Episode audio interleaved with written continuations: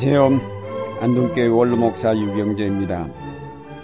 오늘은 지난번에 한번 말씀드렸지만은 다시 한번 아버지 사랑의 비유를 중심으로 오늘 경제 파탄에 직면한 세계가 탕자의 삶과 닮은 꼴임을 지적하면서 이 시점에서 오늘 우리의 선택은 바로 탕자처럼 하나님께로 돌아가는 길밖에 없다는 사실을 말씀드리고자 합니다.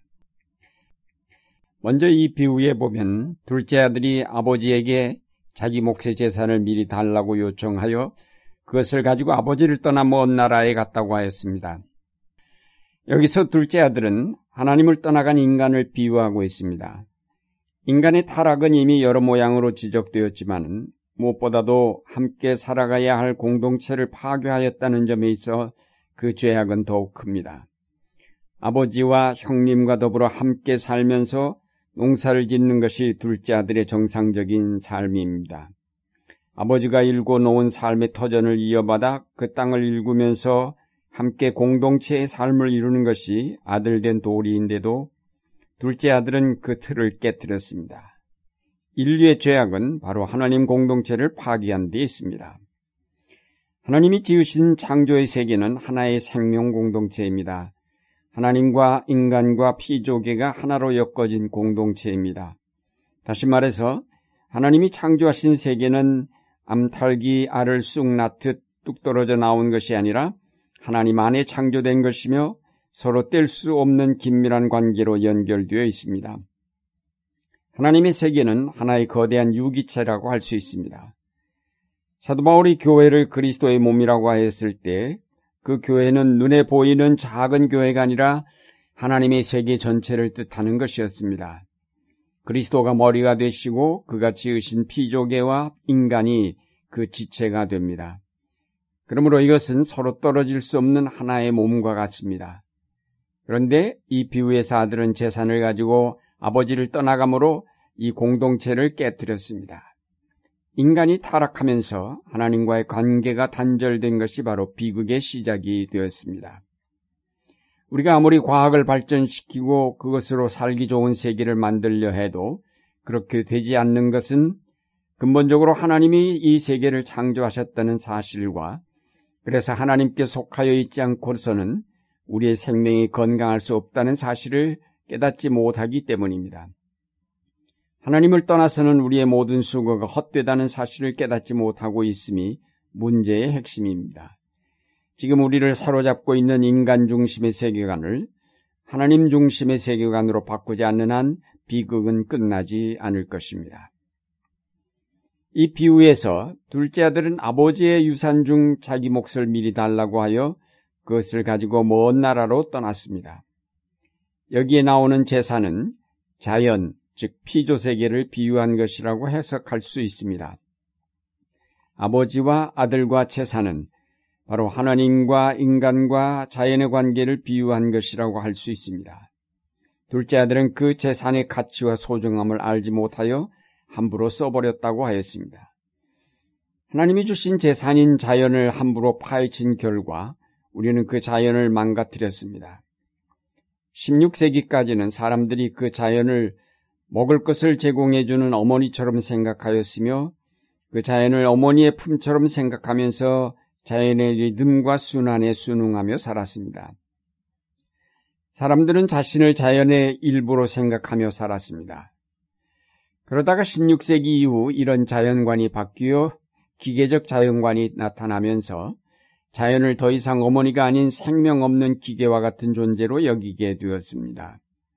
자연은 정확한 법칙에 따라 움직여지는 하나의 거대한 기계와 같은 것이라고 생각하게 되었습니다. 일정한 법칙에 따라 움직이는 기계로서의 자연에는 신비나 유기적 생명체가 갖는 역동성 같은 것은 없다고 보았습니다.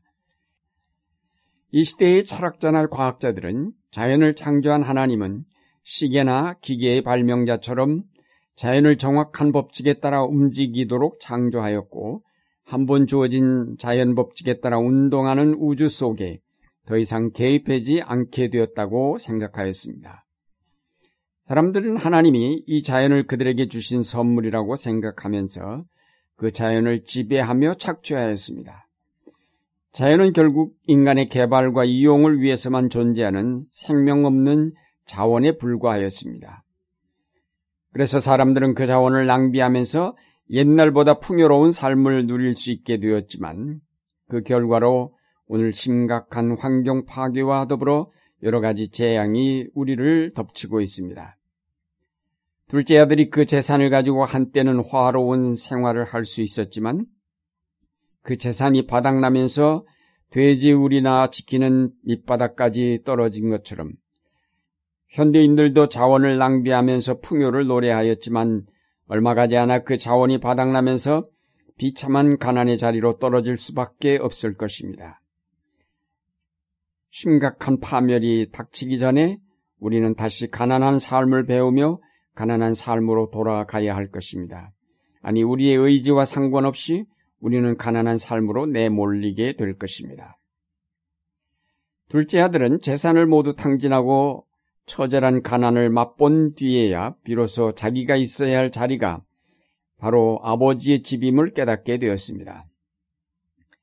그래서 그는 용기를 내 아버지 집으로 돌아갔습니다.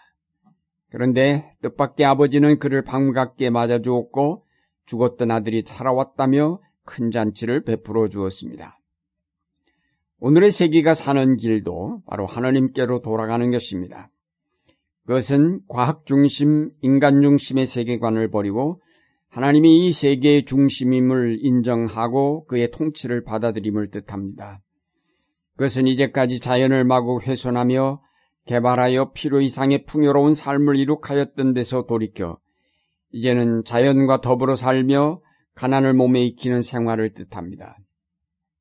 둘째 아들이 아버지 집에 돌아가서 다시 시작한 새로운 생활은 어떠했을까요?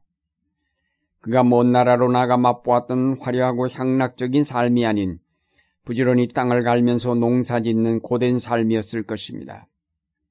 그러나 거기에 아버지와 땅과 함께하는 생명 공동체의 안정과 기쁨이 있었기에 오히려 고된 노동은 보람이었을 것입니다.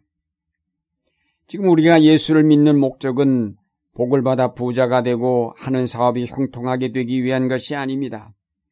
그 반대로 가난한 자의 삶을 받아들일 수 있는 용기를 배우는 것이며 다른 사람과 더불어 함께 살아가는 사랑을 배우는 것이며 이를 통해 하나님의 나라를 이루며 그 통치에 협력하는 것이 우리의 믿음 목적입니다. 아버지를 떠났다가 그것이 곧 죽음임을 몸으로 체험한 탕자는 겸손과 가난을 배웠고 진정한 행복은 아버지가 이루시는 생명 공동체에 함께하는 것임을 배웠을 것입니다.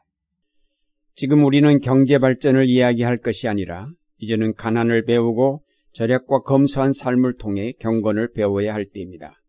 만약 우리가 지금 서두르지 아니하면 황자에게 흉년이 다가오듯 재난이 우리에게 닥칠 것입니다. 이제 그때가 오기 전 정신을 차리고 하나님께로 돌아가 이제까지 방만하였던 우리의 삶을 회개하고 가난을 몸에 익혀가야 할 것입니다. 사랑하는 여러분, 지금 세계가 직면한 위기는 단순한 경제적 위기가 아닙니다. 근본적인 삶의 위기입니다. 그냥 지금처럼 펑펑거리며 살다가 죽느냐, 아니면 다시 가난한 삶으로 돌아가느냐 하는 갈림길에 서 있습니다. 둘째 아들이 갈림길에서 아버지를 향하여 돌이켜 돌아간 것처럼 이제 우리도 돌이켜 하나님께로 나아가야 할 때입니다. 근본적인 삶의 문제를 고민하며 하나님의 세계와 그 역사를 바라보고자 하는 피나는 노력이 우리에게 필요합니다. 어떻게 나의 삶을 간소화하고 가난한 삶을 받아들일까 고민하는 신앙인이 되어야 할 것입니다. 하나님이 주신 자연을 모두 훼손한 인간들이라 할지라도 돌아오기만 하면 받아주시며 다시 그의 자녀로 삼아주시는 하나님의 은총에 감사하면서 돌아온 탕자처럼 하나님의 뜻을 따라 정직한 삶, 겸손한 삶, 순종하는 삶을 사시는 여러분의 생활이 되시기를 바랍니다.